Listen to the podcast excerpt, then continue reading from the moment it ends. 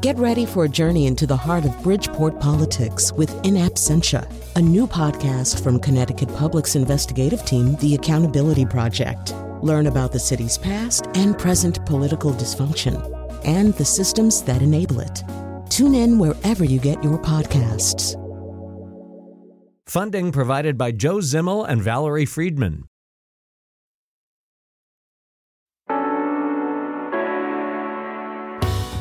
This is Where We Live from Connecticut Public Radio. I'm Lucy Nalpathanchil. Life can be messy, especially when it comes to family. What happens when everything you know about your child ends up being wrong? For Connecticut mother Mary Collins, that realization started to come into focus when her child was in high school. Today, where we live, we sit down with Collins and Donald, her transgender son, to talk about how they navigated this very emotional time in their lives. It's the focus of their book, At the Broken Places A Mother and Trans Son Pick Up the Pieces.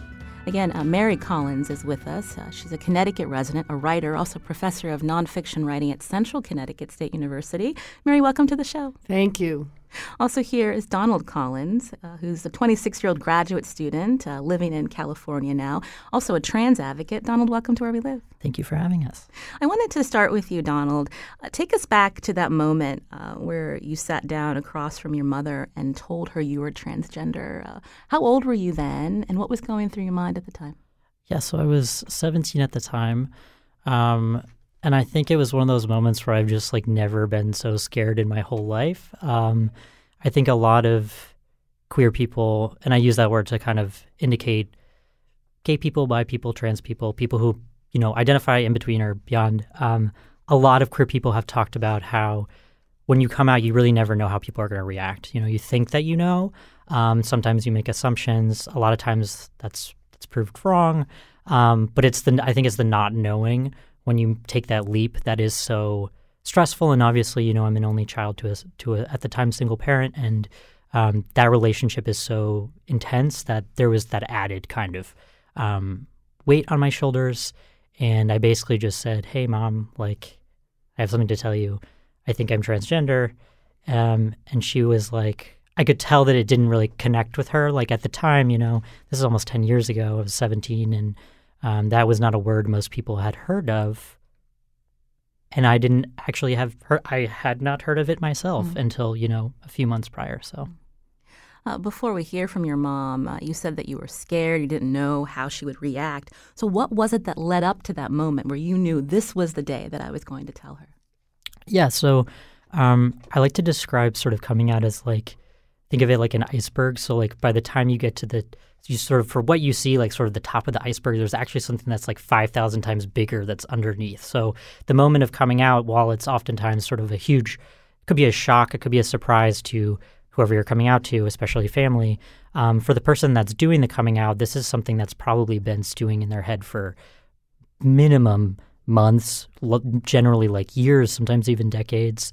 Um, and a lot of the times it builds to a point where you're your survival is kind of at risk. Like you don't feel like you can continue um, living or living well uh, without sort of moving forward to sharing this information. Whether it's you know letting your family know that you're gay and you have a partner that's the center of your world, or whether it's coming out as trans and saying, "Hey, I need to make pretty pretty quick changes in the way that I'm you know addressed and the pronouns that are used for me in order to." Um, you know, feel like myself and actually enjoy being alive. Mm. So, it becomes sort of this survival based thing. And it just, that was the day that just I had reached that point where I was like, I got to do it now, or I'm, you know, got to do it. Mary, uh, when uh, your child is sitting across from you and says, I think I'm trans, mm-hmm. what went through your mind?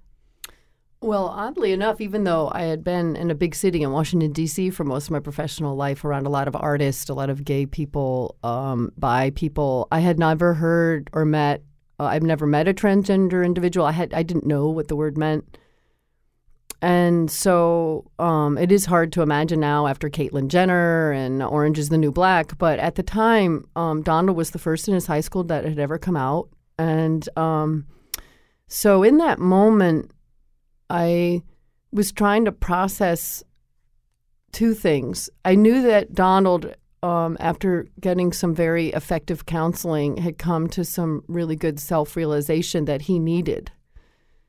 and the answer wasn't something that was in my list, so I wasn't sure how to process it, and I was very scared. Mm.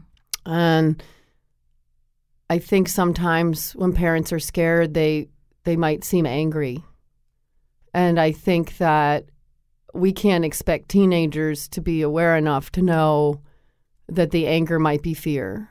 And so at the time, I at first gave him sort of a muddled, useless answer. Now I understand in retrospect, but at the time I was like, oh, well, okay. Well, all right, go ahead and you can wear boys' clothes. And I just had no concept that his fundamental sense of himself was as a man and it really did actually take me years and i'm i consider myself a person who's highly educated and very well read and it still took me years. And so sometimes i get upset with myself but i think it was useful to talk to other parents and they may not admit that it took them years but usually it did.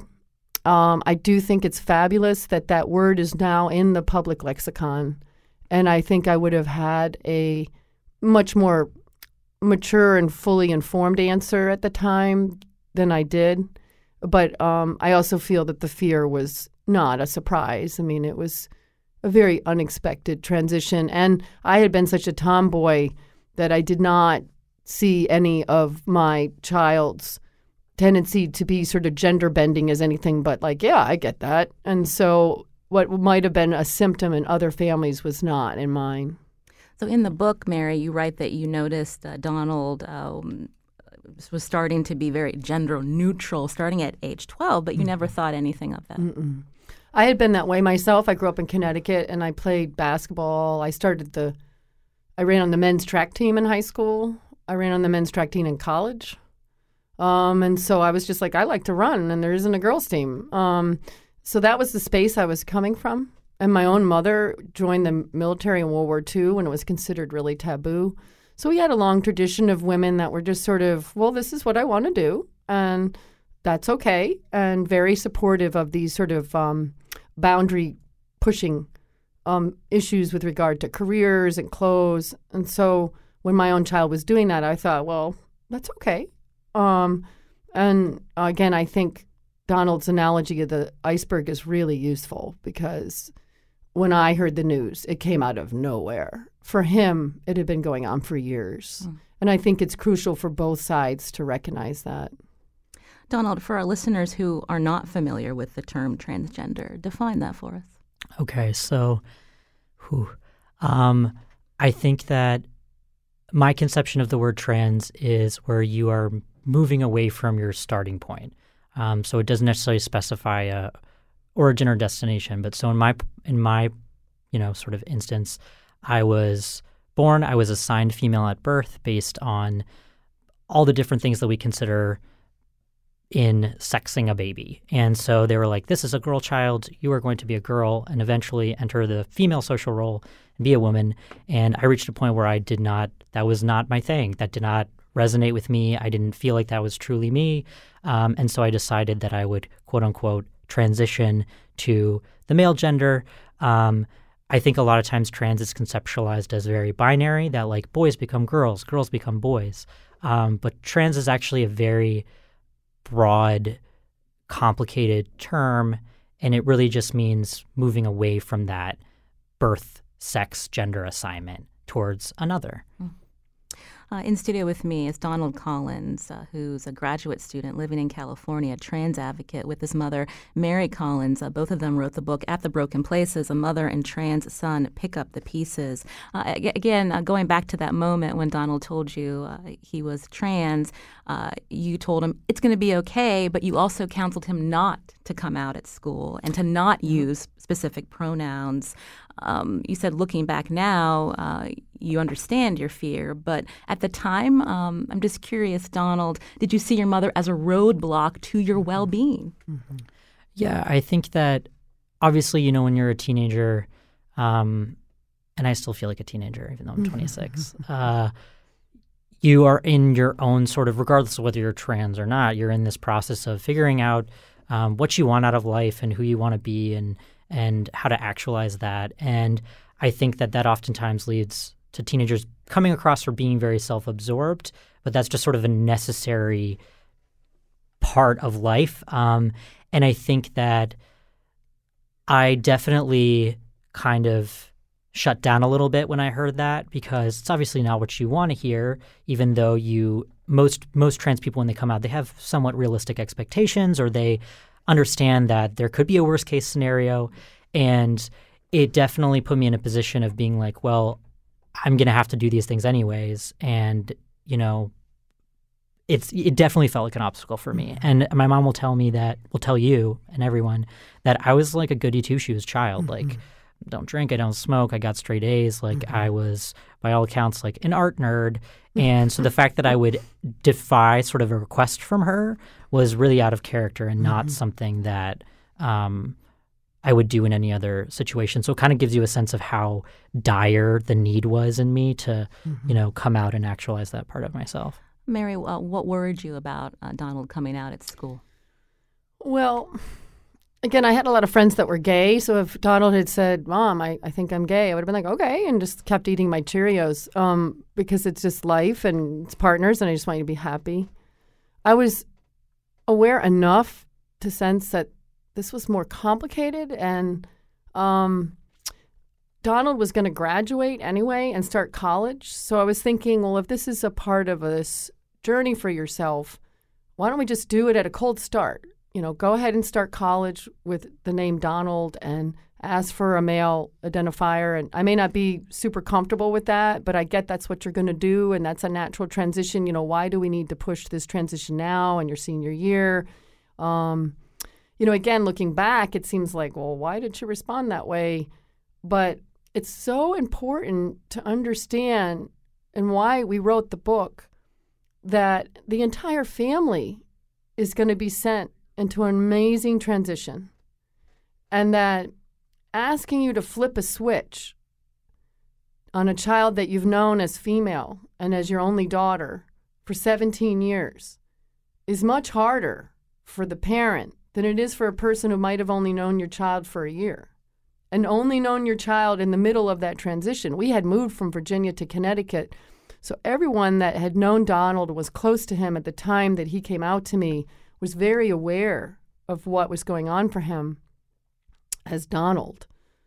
But I was a parent who had had this child, and you're suddenly faced with the most unusual feeling of something slipping away in front of you that you're not quite sure how to measure it. So the fear comes in again, like, oh, oh, no, no, no, no. And I must add that a lot of my friends were like, oh, well, Donald's just a teenager. You know, he's just going through a phase. But I always had more respect for Donald than that. He had been a fabulous kid and is a fabulous kid. And I'm so lucky to have someone like that as my only child.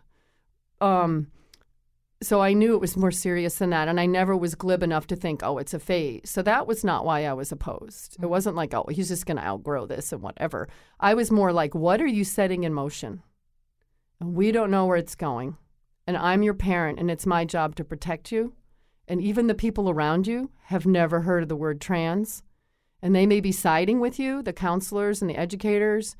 That's how it felt. Like people were taking sides at the time. Now I also realize that wasn't the case. Um, but that's how it felt. And I realize now we needed better whole family care for the entire transition, and we didn't. We didn't get that. Uh, you mentioned that uh, counselors, teachers uh, sided with Donald, but you were uh, really cut out of the process. Totally. And how did that impact you? I think it was really unfortunate, but now, again, in retrospect, I have a little better understanding. I think they were afraid.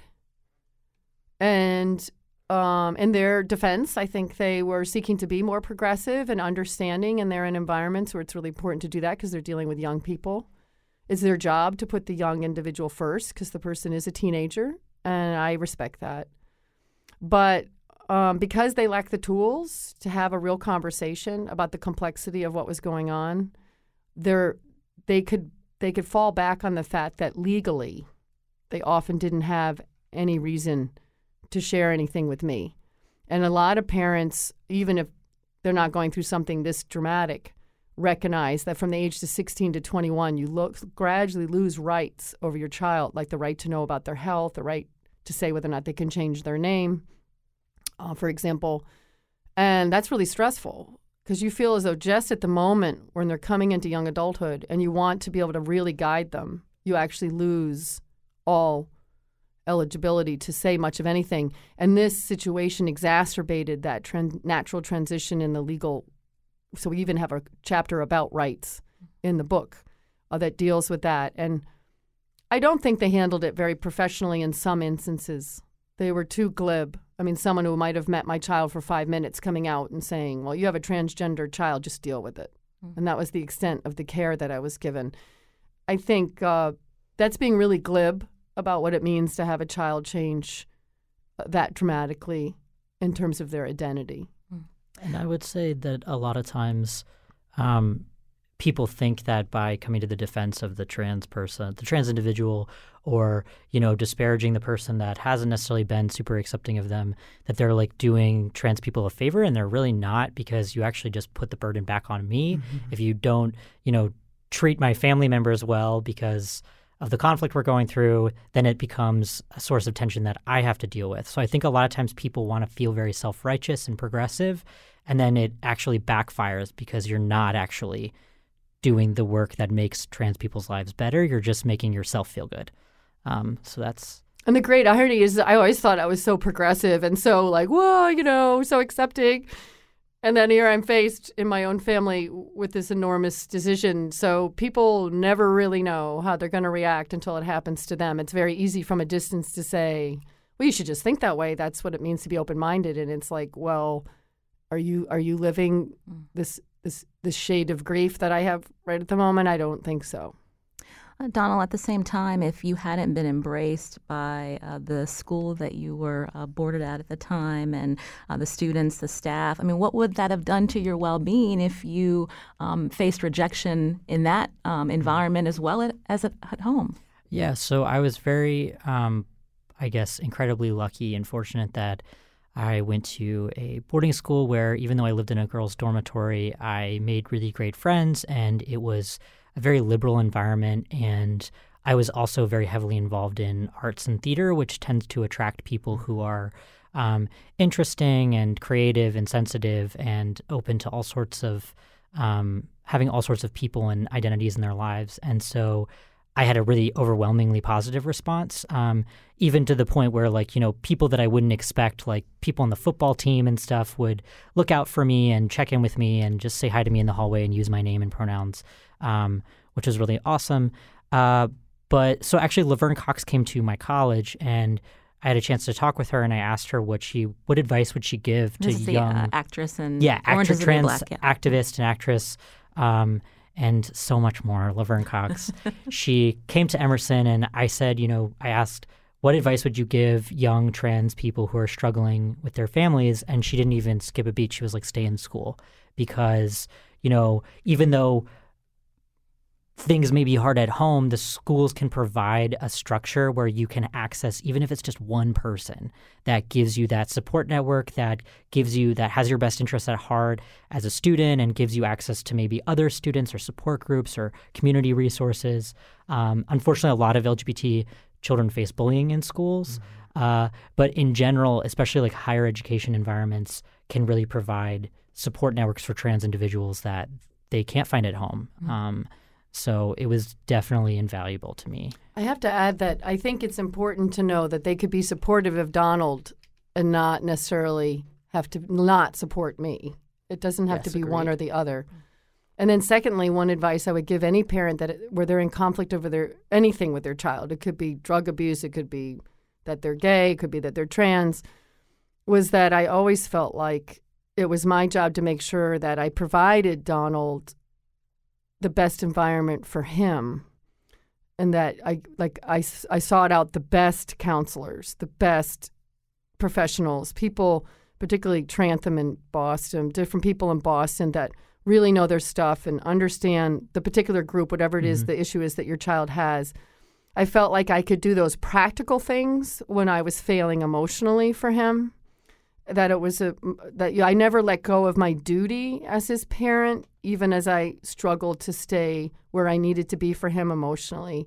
And I think any parent can do that, even the most conflicted parent. Yes. Is your child safe? Is your child getting help from the people, professionals around him or her or they? And um, so I must say, even in my darkest hour, I never let go of that, of doing that.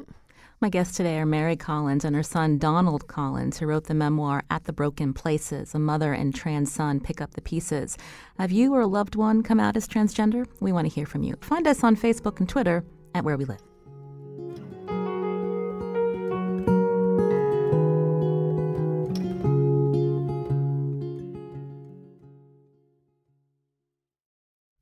This is Where We Live. I'm Lucy Nalpathanchil.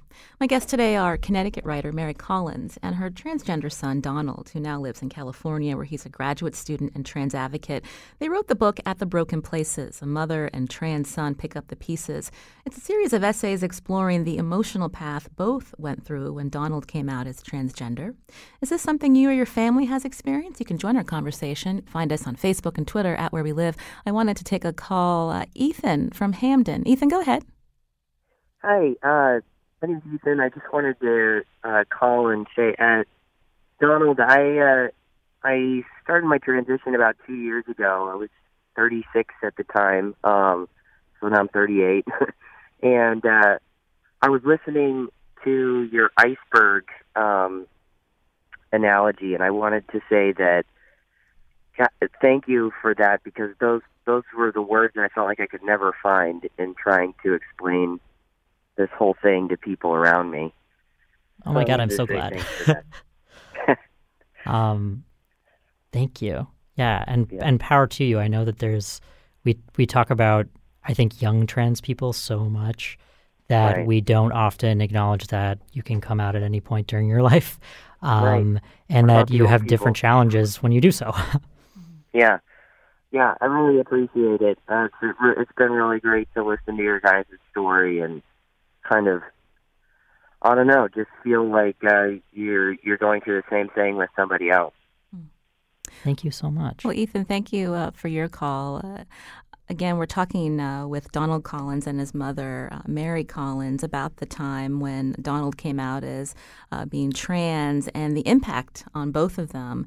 Mary, uh, you write in your book that you really went through a sense of grieving. Can you can you talk about that? Well, I think um, Donald had uh, someone that he knew down in a haven that really made an insightful comment that when Donald was most emotionally in need, the people around you are also emotionally unavailable because they are suddenly hit by a piece of news and a transition going on in their family life also that they didn't see coming. And and they have a reaction to that emotionally so that means you're not available to them. And my reaction just so happened to be a very very profound grief. Um, i felt like my daughter was sort of slipping away in front of me. It was a very strange experience to have that happen. And i hadn't you know a lot of times it helps with grief right? If you talk to other widows or you talk you people have widow groups they have grieving groups. There's no grieving group for parents who think they had one child and then now they are seeing that they don't really know their child and there's something really scary about that. And um, i think some of my own personal losses in the past had made me more prone to responding it as a, the stages of grief. I lost my father when i was 14 i was very close to him. And so i think that was a great example of where we could have received a little more professional help because I was literally going through the grieving process where you're angry about the loss and then you're in denial about the loss and then you're trying to process the loss. And Donald is in no position as a 17, 18, 19, 20 year old to be wrestling with his mother's problems. And twice I went for help, and both times they sort of glibly said, Well, you're a very healthy, normal person who's just going through a difficult time. You know, I'm sorry about that. Mm. And I realize now I actually really needed professional grief counseling over the sense of loss so that I could fully embrace the beautiful transgender son emerging out of the ashes of our family life. And if I didn't deal with that, we would have lost our family entirely. And I couldn't have been closer or loved anything more than my only child. And that's that's how hard it was. And and I think it's important for people to be candid because parents hide that. They don't want to talk about it. They'll think everyone will judge them, but then they don't process it. Donald, it turns out a, a unifying uh, force in your family was your grandmother. How did she uh, encourage both you and your mother to talk about, uh, you know, what you were both going through? Yes. So my grandmother is Connie Collins, living legend. She is 95. um, and she basically, within sort of, I think like after about a year, she was, she sat my mom down and was like, look, like, this is not, you know, this is not just like something that is going to resolve itself. And if you love your child and you want your child in your life, like you have to find a way to make this work. And she really was not judgmental and she provided sort of that mediating presence that sort of ideally like a support group or a counselor, a therapist um, could provide, uh, especially whether it's family therapy or individual therapy um, or not therapy, just going to, you know, a meetup. And I think that was definitely a moment my mom has pointed to as being like, okay, like I have to move on to the next phase and find out how we're going to, you know, how this is going to be going forward. And, you know, from then on, it was still a process of many years. Like it doesn't happen overnight. And I think it's very hard to talk to families in conflict and say, hey, like, we experienced this conflict for five, six years, and there's still things we disagree over. And you have to sort of make it clear to people that communication is the most important thing, but that you also need a sort of a buffer. And my grandmother provided that for us. Mm-hmm. I hope my mom would agree with that mm-hmm. assessment. Did the timing work out best for you, Donald? Because again, you came out your senior year of high school, changed your name, pronouns were different, but then you went away to college, and that's when you began uh, taking testosterone. That was a very tumultuous time. Tell us what happened when your mother found out. Yeah, so um, my first year of college, was I went to Emerson College in Boston, which is um, very sort of well regarded as being an LGBT friendly college, although generally Emersonians would agree that that tends towards um, more more so white gay students, but they've really been working hard to kind of branch out and and always doing work trying to um, facilitate discussion around queer issues and respect queer identities. And so I was lucky in that I ended up in a dorm where even though my name wasn't legally changed, as soon as my RAs like read my paperwork, he literally just left his room, printed a new card for me, and like changed it on my door. Um, everyone was incredibly respectful and conscientious. But my first year at college was brutal. Like I hadn't legally changed my gender, so I wasn't allowed to room with boys. So I had a single room, which is very isolating. And obviously, I was going through a lot. I was trying to navigate a medical transition um, while having sort of these pretty serious, intensely emotional conflicts with my mom and and um, the sort of semi estrangement that happened. And I called her one day, and I basically was sort of coming out to her that I was going to start hormones.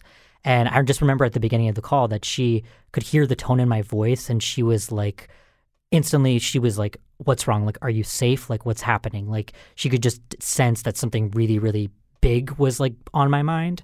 Um, and when I told her, you know, I'm I'm going to be starting hormone replacement treatment, which for me as a trans male was um, taking testosterone, uh, she said, I don't know if I'm comfortable, you know, like, you know, having you come home right now with that sort of by taking that medical step. It was something that she was very uncomfortable with. And I think sort of physical modifications is still sort of a point of disagreement between us, um, but obviously something that we've worked through and found a lot of uh, common ground regarding. Um, so, yeah, that was unbelievably intense. And I think a lot of trans people will, the trans people who have, um, felt necessary, felt that hormone treatment was necessary for them. It's not all trans people. You don't need to be on hormones or have surgery to be trans. Um, there's no right way to be trans. Mm-hmm. I think that that conversation about starting hormones is something that so many trans people point to as just like a flashpoint. Many trans people will never tell their family and just do it. One of my friends, like his family found out because they found his prescription in like the shared family car. Um, or obviously the changes start happening and some people literally will just explain it with something else or you know you're moving away and you go out of your way to not talk to your family on the phone um, or go out try to change your voice so that is such a like intense conversation to have and i'm glad that i was able to have it but it was it was very stressful Mm-hmm. Uh, Mary, so when uh, you had that conversation with Donald and, and you said those uh, things, so you were letting Donald know you weren't comfortable having him in the house while he was undergoing the hormones? I mean, how did you feel looking back now that um, you were kind of closing that door? Um, Right, but you have to remember that at the time, again, nobody even knew what transgender was. And from my point of view, it could have been like, I'm an addict and I want to come shoot up in your house. I, I have, I, I'm a person who's sick. And now I realize, well, no, this, but at the time I'm thinking, do I just have a very sick child? And I'm empowering him to make decisions that are bad for his health. So it's very important to understand that if the parent is feeling protective, how do they know? What does it mean to be the good mom? That I'm protecting my daughter from depression and suicidal tendencies by empowering her right to be Donald? Or am I empowering Donald? Am I allowing my daughter to commit suicide right in front of me? Okay. So at, at the time, that's how I'm processing it. Now, Donald has really made it clear to me that there was no choice and this was who he was and it was part of an essential transition and he was saving his own life and and I realized I should have provided more emotional support at the time but I didn't have any reference point and the I can't emphasize it enough the fear that you have like what am I allowing here under my own roof? Like again at the time I don't think that way now. I'm thinking well, would this be like me allowing an addict to be an mm. addict under my own house? I mean, that's how off I was about understanding what was going on and why he needed to do this. Mm. And so those those 18 months were brutal for us because I had to keep figuring out is this just a mental illness where he's self-destructing or is this, you know, he's a transgender individual and I'm not providing enough support? And every day you're asking yourself that as a parent. And a lot of parents are just like, yeah, this is fine. I'm 100% there. But I'll tell you, if you talk to them off the record, that's not what they think. Hmm. And we found that out. And then, so that means these kind of conversations are crucial because if I had had this book, I think when Donald made that call, I would have been like, okay, let's come home and let's figure out whether or not this, like, I got to figure out what's going on. Hmm. But that's, I mean, I, I, I, I, I, I wish I could say I was embarrassed by my reaction, but my reaction was purely protective. I was really concerned that he was destroying himself. Mary Collins and Donald Collins are my guests today here on Where We Live. Uh, they wrote the memoir At the Broken Places A Mother and Trans Son Pick Up the Pieces. Uh, Sammy's calling from Hamden. Sammy, go ahead. Hi. So tell us, uh, what was your question or comment? Um, well, I'm I'm transgender and I came out uh, about 15 years ago, and it's just really nice to hear a story other than mine that that was heartwarming and and had a positive outcome. Well, thank you, Sammy, uh, for calling in. we're glad too sammy That's really great, Sammy, that you called. Yeah, and I think that it can sometimes be hard because especially the media wants to to have really positive trans stories and a lot of times that erases some of the muddier more complex difficult parts of those stories that are lived and experienced by those families and trans individuals for for years but that you can come to a more positive place just as like a complex process Well, thank you, Sammy, again for listening and calling in today. Uh, you know, I wanted to also uh, bring up. We talked about the grieving process that you went through, Mary. Um, how uh, you were lucky, Donald, to have this support at college while your mother was going through um, these uh, very uh, difficult emotions. Um, you were estranged uh, for a period of time. Uh, but what were some of the other concerns that you had, Mary, in terms of uh, the medical decisions that Donald was taking on, which was his right? Right. So that's that's part of being a parent and letting go and having respect for your own child's decisions. And that's hard to do when your child's 17 to 21. Like you you have to make that transition no matter what's going on with your child. You still have to respect that they are coming into adulthood. You as a parent need to change and let go. I think parents already have trouble doing that, right? Letting their kid go off to college and literally letting them come into adulthood. And then this situation exacerbated that because I had to let go to such a degree. Um, so Yeah. in the end, Donald has every right to be the man he wants to be. And I love him and I'm so admire his strength and courage. And uh, Thanks, mom. yeah. This book uh, really was a, a healing uh, process for both of you. Uh, Donald, why did you agree to, to write these essays uh, from your viewpoint? Because it's reliving a very difficult time in your life.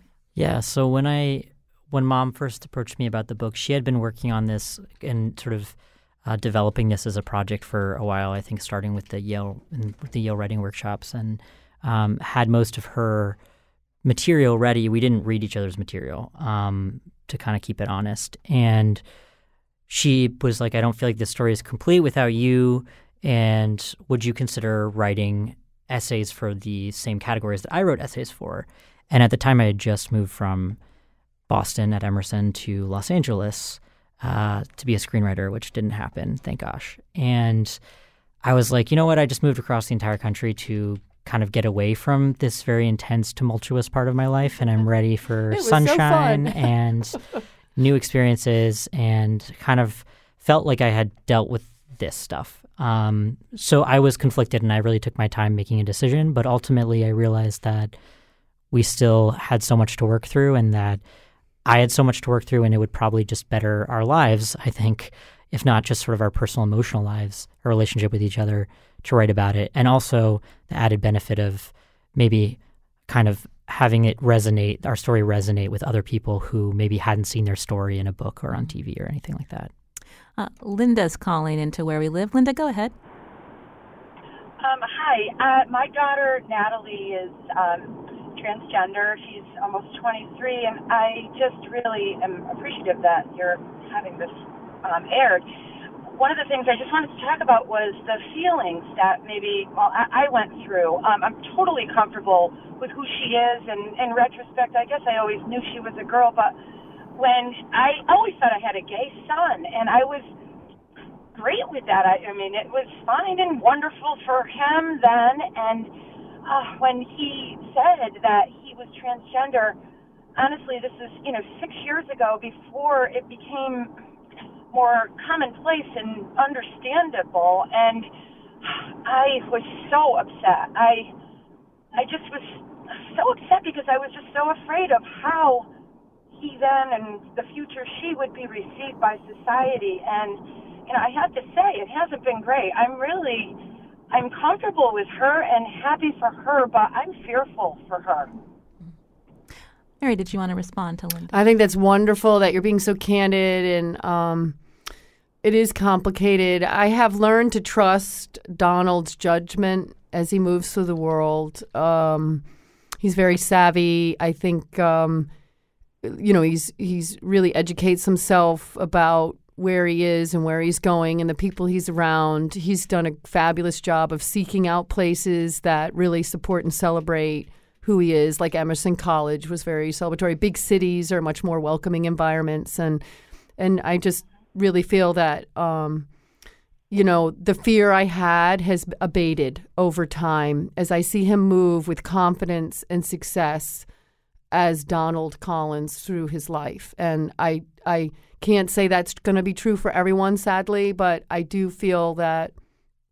Um, especially the younger generations are way more accepting and gender fluid and a lot less tension and i have a lot of hope and a lot less fear about all of it uh, and that's a really big comfort to me. And donald has achieved that on his own you know made that happen for me because he's he's showing look at what a good life i'm living and it and it really is rewarding to see that. Yeah, I would say this is a really amazing, great issue to bring up because obviously, um, every not everyone who comes out as trans is received as their correct gender by the world, and that safety is generally like the primary concern parents have out the gate for very valid reasons. I mean, I think at this point we all know that. Um, in general, trans women are inordinately at risk for for violence and harassment, and that leads to other issues like addiction, homelessness, unemployment, and um, especially black trans women, we really have an epidemic of violence against them. Um, and in fact, I think just like yesterday, Muhlaysia Booker, um, a trans woman, was was murdered. Um, but I also think that again, coming back to this issue of survival, that this isn't necessarily something you can suppress and move on, even if that might make your life safer or easier. That it, you have to take this risk for the long run. Um, and I think that parents eventually come to accept that, like it sounds like you have. Um, but it doesn't make it easier confronting the fact that it's going to be harder for your child in the world. This is where we live. I'm Lucy Nalpathanchil. Uh, Donald Collins and Mary Collins are here. Uh, they both wrote the book At the Broken Places. A mother and trans son pick up the pieces.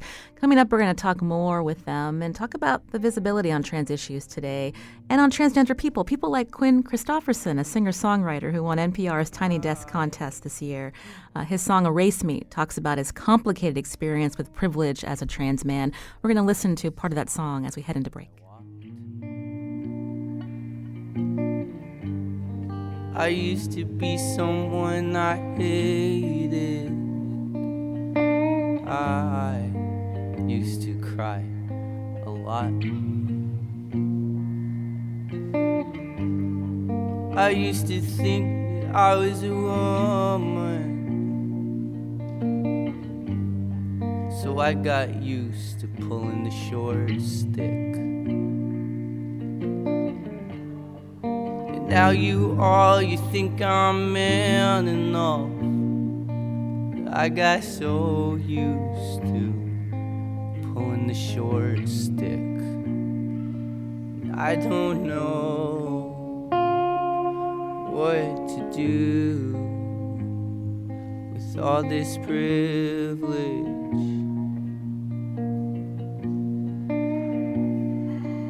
I got a voice.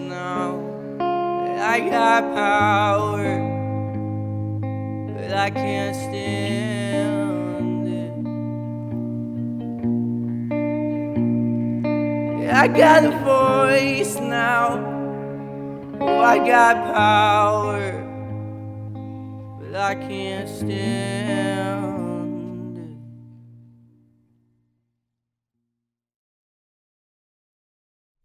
This is Where We Live. I'm Lucy Nalpathanchil. Uh, my guest today wrote the memoir At the Broken Places A Mother and Trans Son Pick Up the Pieces. You can join us. Find us on Facebook and Twitter at Where We Live. Uh, Mary Collins here with her son, Donald Collins. Uh, again, we just have a, a, few minutes left, and we talked about how uh, both of you writing essays uh, for this book uh, was part of the healing process. But, but, Mary, what are the big takeaways for people who may pick up the book, who may be going through um, some of what you and Donald experienced uh, in terms of, of the support that's needed uh, for families? I think that it's important that the parents feel empowered to get good care and to see that that is actually a way to actually support their child better because then their child doesn't feel the weight of their emotional strain. Um, and I do think that based on the speaking that Donald and I have done in the last two years that medical professionals, social workers are really caring more and educating themselves better. And then we also found that exchanging personal essays without opinion, so you're just sharing your experiences, you're not sharing your opinions, was a very healing and therapeutic and generated a lot of empathy. I was felt very illuminated reading Donald's pieces. I didn't feel judged.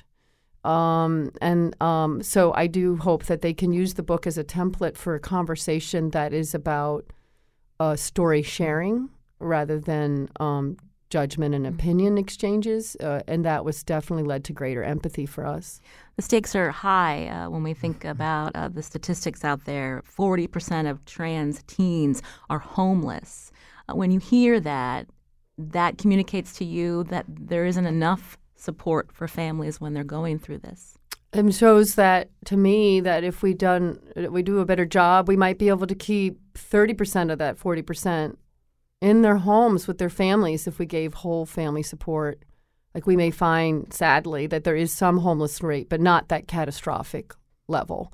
I mean, that's catastrophic, and we can't allow that. And then I do think that part of the solution is that um, they need full emotional transition care for the whole family. Mm.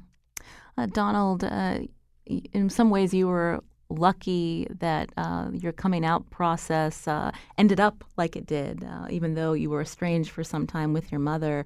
Um, you um, have a relationship again. How did you get there? I mean, there's no. I don't think that it was a straight path, and I don't think that it was always a given that it was going to end up okay. Um, I really do think that the fact that even when we were apart and, and semi estranged, that we kept the lines of communication open and that you just go back to the basics, which is the first thing that I, I think I like to tell parents when I'm talking to parents is, you know, do you love your child? You know, do you think that your child deserves um, support? You know, do you think that you deserve support? Like you need to acknowledge that you're going to go through something really difficult and it's going to be hard for a period of time, maybe a long period of time. But you always have to come back to sort of like, I love my child. I want a relationship with my child. Um, and you know, I, I also think that we talk about providing whole family support, but we also were very fortunate that we had people in our lives, non professionals, and in my case, many professionals who really were there for us to provide that support. Um, and I think that kind of educating healthcare professionals more about how to deal with with not only trans people but the greater sort of network around them being aware of the resources in their communities of any support groups um, of you know literature whether it's our book or others i know elijah nealy has an amazing book called the mm-hmm. transgender child mm-hmm. um, which is very sort of thorough and i think that the only way we're really going to like make more stories like ours or even make shorter stories than ours um, is to kind of all work together and look at the resources and and welcome more conflicted people sort of into mm-hmm. the circle. Uh, Mary, uh, what was the reaction when your book came out? I believe in 2016 from the the trans community. I felt um, that it's a hard story to hear from the parent. And I think it's already hard enough being a trans individual in the world. You don't need to hear that you might be calling, causing pain for people that love you. And you don't need that guilt trip. And you don't need that responsibility emotionally. So there's been some aggressive attacks online, but not as much as we thought. I, I was actually really impressed uh, that I felt like 90% of the reaction to the book has been thank you for having such an honest conversation. And I think part of that is even trans individuals that read the book with an open mind and an open heart will see that love was always there in the background, even when it seemed like my actions might have been totally unsupportive. It was maybe, as Elijah Nealy actually said when we did a speaking together, sometimes it's the parents who love the most deeply that feel the most protective, and then they feel the most angry and most scared. And and that it started with love. And so I think the reaction to the book has been not as caustic as I expected. Um, the book was needed. There was nothing out there that really captured this muddy middle where we stood, where we I was not opposed and I wasn't hugely in favor. I was right in the middle trying to figure it out. And I think um, I hope people find it helpful. We're almost out of time, but I want to mention the illustration on the cover of this book. It's a, a robin, which is also, I think, the, the illustration of your tattoo. Yes, Donald. So quickly, was, why why this robin? Yes, I was fortunate to have uh, Lewis Rowe at Beacon Press, who was a classmate of mine at Emerson, really put all this care and time into the cover. Um, so the a robin was actually my first tattoo. I don't even want to say how many tattoos I have because my mom's standing right here. Um, and it symbolizes sort of spring and, and rebirth. Um, so that's kind of why we chose that to be the symbol for the cover. Mm. Well, I want to thank you so much for uh, coming in today and, sharing your story. Uh, Donald Collins, again, uh, who is a trans advocate, lives in California now, but for a period of your life, we're in Connecticut. Um, and also uh, Mary Collins, uh, your mother, uh, a writer and professor of nonfiction writing at Central Connecticut State University. The book At the Broken Places, A Mother and Trans Son Pick Up the Pieces. Thank you both. Thank you, Thank so, you much. so much. I'm Lucy Nalpathanchil. Today's show produced by Carmen Baskauf. Thanks for listening.